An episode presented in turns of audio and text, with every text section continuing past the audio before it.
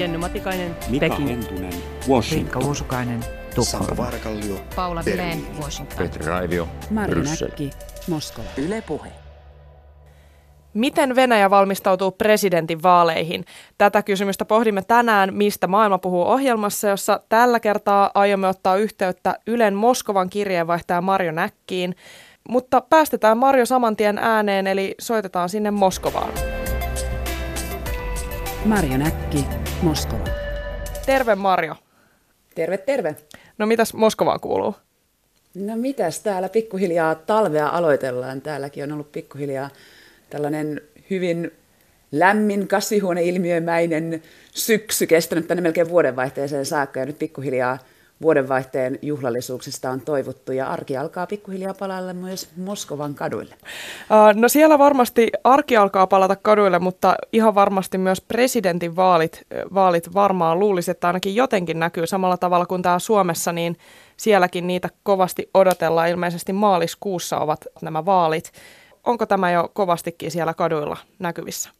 Toden totta, vaalipäivä on maaliskuun 18. Se sijoittuu suurin piirtein Krimin valtauksen vuosipäivään. Ja itse asiassa täällä ei vielä näitä vaalikampanjoita ole sen enempää polkaistu käyntiin kuin sen verran, että isot valotaulut pitkin Moskovan katuja kertovat, että vaalipäivä on maaliskuun 18. Mutta kyllä täällä joku jonkinlainen äh, ensimmäinen äh, byrokraattinen askel on otettu myös vaalien järjestämiseen, koska tällä viikolla, tammikuun ensimmäisellä viikolla on ollut ensimmäinen deadline näille itsenäisille ja riippumattomille presidenttiehdokkaille, eli heidän on täytynyt viedä nämä paperinsa ja dokumenttinsa vaalilautakuntaan. Ja vaalilautakunta on todennut, että 15 heistä on vaalikelpoista, mukaan lukien istuva presidentti Vladimir Putin. Niin totta kai Vladimir Putin on se, kenet täällä hyvin tiedetään ja samoin täällä Suomessa on huomio kiinnittynyt erityisesti oppositiopoliitikko Aleksei Navalniin, mutta voisitko vähän kertoa lisää näistä muista ehdokkaista? Siellä on useita itsenäisiä ehdokkaita tällä kertaa mukana, niin keitä he ovat ja mistä he ovat putkahtaneet? Kaiken kaikkiaan yli 40, joka käsittääkseni on jonkinlainen ennätys. 40 ehdokasta yritti päästä riippumattomaksi ehdokkaaksi, mutta vaalilautakunta on evännyt tai sanoi, että tällainen muodollinen kelpoisuus ei täyty kuin 15.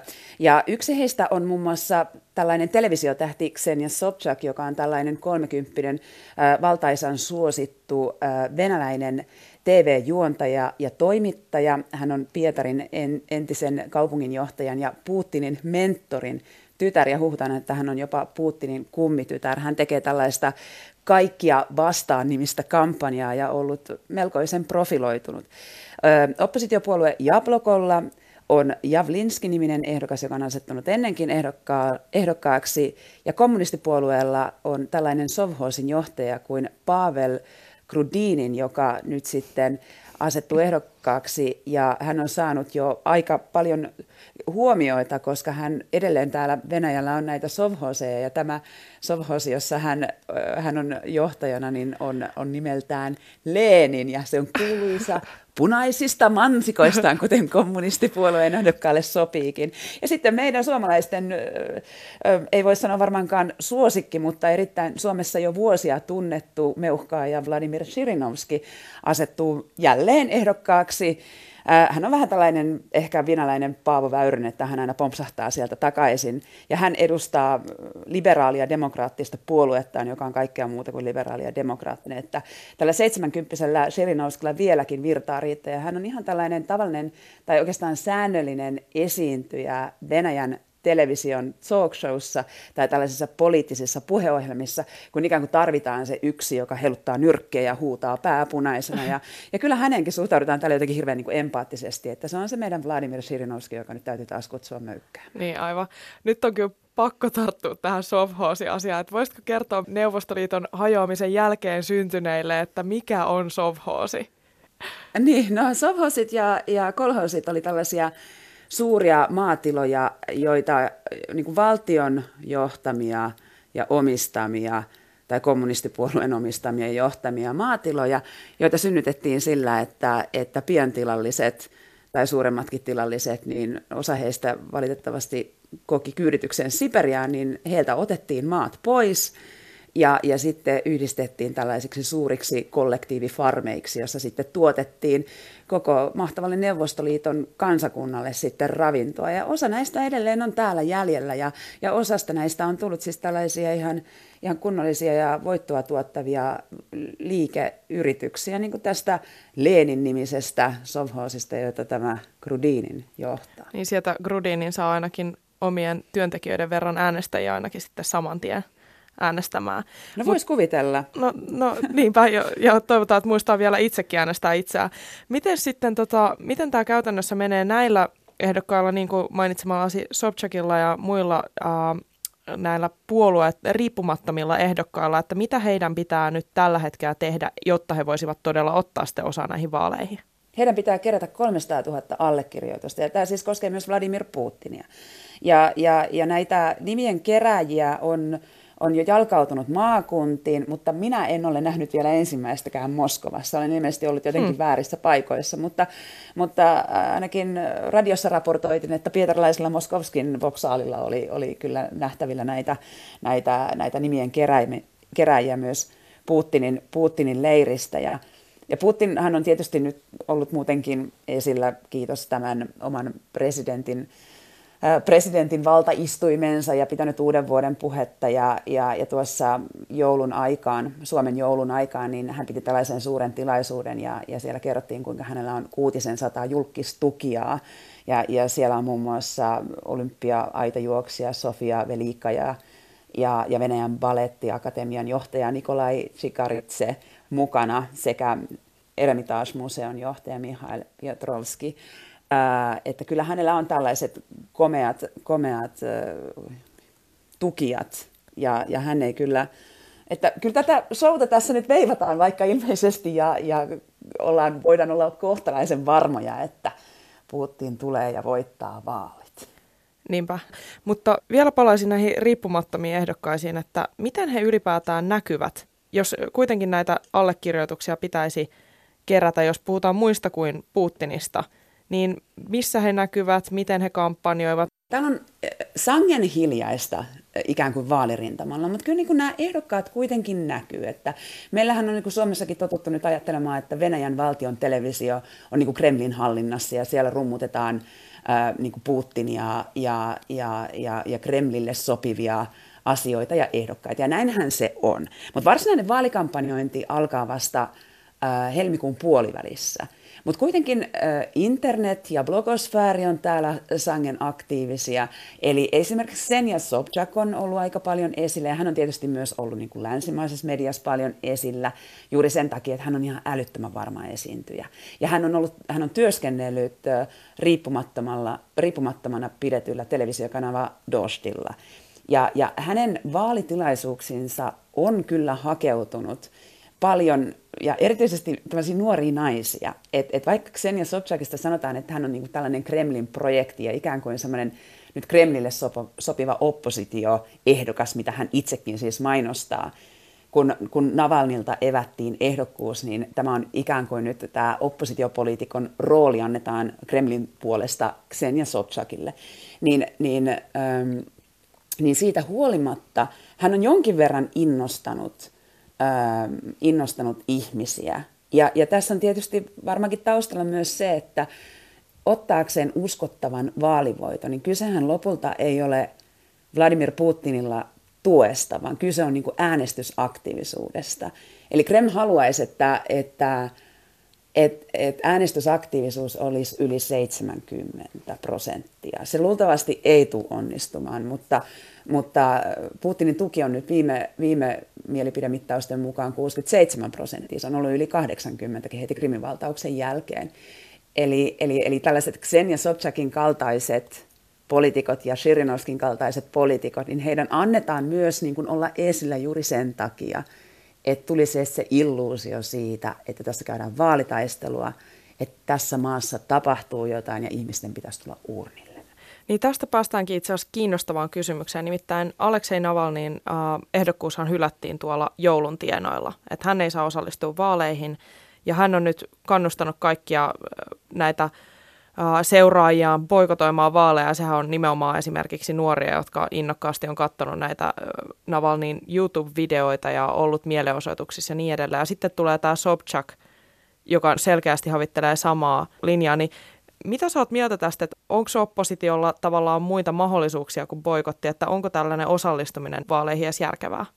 Niin, no Venäjän oppositiohan on kuuluisesti todella hajallaan, että täällä ei ole sellaista yhtenäistä oppositiota, että on paljon ryhmiä, on paljon puolueita, jotka on kerääntynyt yhden karismaattisen ihmisen ympärillä. Et silloin kun oli Bolotna ja Aukion mielenosoitukset 2011-2012, niin silloin oli sitä momentumia ja silloin oli näitä oppositiopoliitikkoja, muun muassa Ksenia Sobchak oli Navalnin rinnalla ja sitten siellä oli näitä vasemmistolaisia, muun muassa Sergei Udaltsov, että siinä oli semmoinen momentum, jolloin niin kuin kuppi, kuppi meni su, siltä kriittiseltä massalta riittävän nurin, että he tulivat tässä maassa kaduille. Ja siellä oli just nimenomaan tämä, että Putin palasi valtaan sen jälkeen, kun hän oli antanut Medvedevin olla presidenttinä yhden kauden. No, tämä on vähän kaksipiippunen juttu, koska oppositio Ö, joo, se on ehkä nyt ainoa ase, mikä oppositiolla faktisesti on, että ne pystyy jonkin verran lamauttaa sitä äänestysaktiivisuutta, jolloin tällaisella vaaliboikotilla, jolloin se näyttää siltä, että että et, et, et, niin kuin vaaleihin osallistumattomuudella itse asiassa liputetaan niin kuin Putinia vastaan. Navalni on myös kutsunut ihmisiä mielenosoitukseen tammikuun lopulla, mutta tämmöinen mielenosoitushalukkuus ei ole venäläisten joukossa tällä hetkellä, vaikka tyytymättömyyttä on paljon, niin se ei kanavoidu tällaiseksi toiminnaksi. Eli Levada-tutkimuslaitos teki kyselyn joulukuussa, niin 20 prosenttia vastanneista sanoi, että tämmöinen kansalaistottelemattomuus ja mielenosoitukset ovat mahdollisia. Mutta saman, a, samaan aikaan vain joka kymmenes vastanneista oli valmis itse lähteä kaduille. Eli tällä hetkellä täällä ei ole sitä momentumia huolimatta siitä, että Navalni on vielä ennen joulua viimeksi paljasti hallintoon liittyvää korruptiota.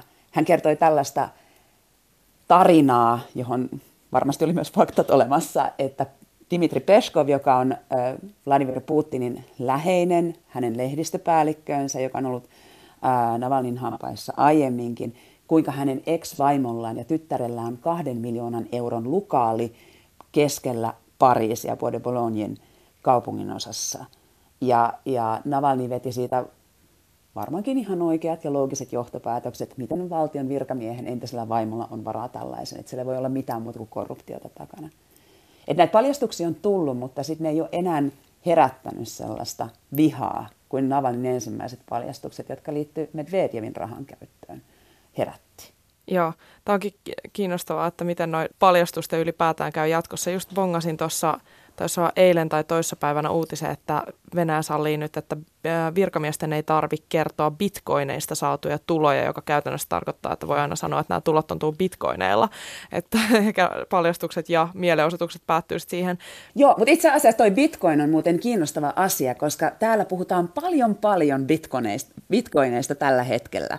Ja se kyllä liittyy siihen, että kun venäläiset inhoaa tällä hetkellä Yhdysvaltoja, niin, niin tota, he ei halua tätä dollarin val- valtaa jolloin bitcoineilla ajatellaan, että ne voisi jonain päivänä ää, korvata dollarin. Joten tässä on tämmöinen syy taustalla, miksi täällä on bitcoinit on nyt erittäin trendikkäitä Venäjällä. Niin, ehkä Venäjän reservirahasto ei olisi loppunut vuoden alussa, jos olisi sijoitettu bitcoineihin vai kuinka mm. tässä, niin se, sekin taisi päättyä nyt. Marja Näkki, Moskova. Miten niin kuin omassa, omassa ystäväpiirissäsi Aikooko sun kaverit äänestää? Onko siellä ihmisiä, jotka olisi valmiita lähtemään kadulla?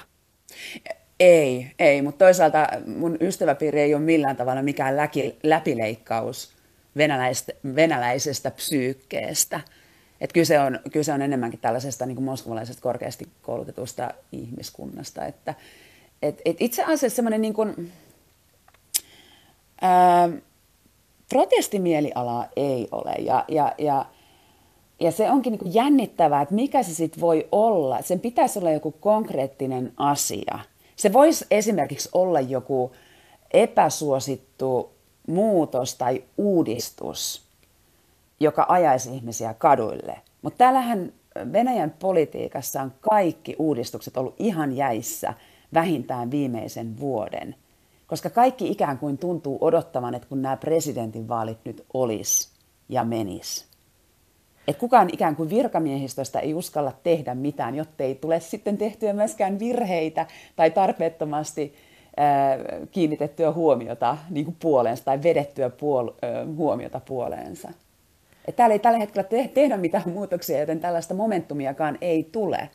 Niin. Mutta ehkä semmoiset shokkiefektit on niinku kadonnut. Ja sitten niinku siinä tutkimustuloksissa on myös osoitettu, tai kyselytutkimuksissa, että puolet venäläisistä kuitenkin ajattelee, että tällä hetkellä Venäjä menee oikeaan suuntaan. Ja kysehän on lopulta siitä, että Venäjä on mukaan menossa oikeaan suuntaan. Mitään ihan hirvittävän pahaa tässä viime aikoina ei ole tapahtunut. Joo, länsipakotteet on, mutta toisaalta myös tämä talouden uudelleenjärjestelyohjelma on jonkin verran toiminut tässä maassa ja jopa joitain tavoitteita on niin kuin saavutettu. Et mitään semmoista, kun protestiin tarvitaan joku asia, joka koskettaa sinua henkilökohtaisesti.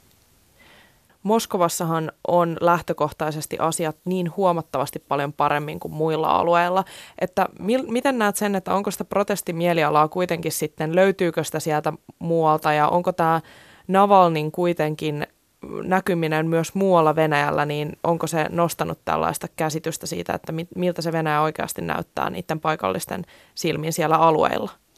No, tämäkin on niin kuin kaksipiippunen juttu, että Venäjähän on niin tavattoman laaja, että on olemassa näitä kriisikuntia, kuten meille läheinen Karjala, jotka on jopa Venäjän niin kuin viranomaisten toimesta niin kuin nimetty kriisipaikkakunniksi. Ja sitten taas toisaalta on, on paikkakuntia, ää, Tatarstan, Pietarin alue, jotka sitten sangen tällaisella itsenäisellä päätöksenteolla ja, ja, ja itsenäisellä ja oma, oma, omatoimisuud, omatoimisuudella ja määrätietoisuudella on niin kuin kyennyt tuomaan sitä hyvinvointia ää, ikään kuin näille, näille alueille tai sille omalle alueelleen investointeja ää, ja, ja tehtaita.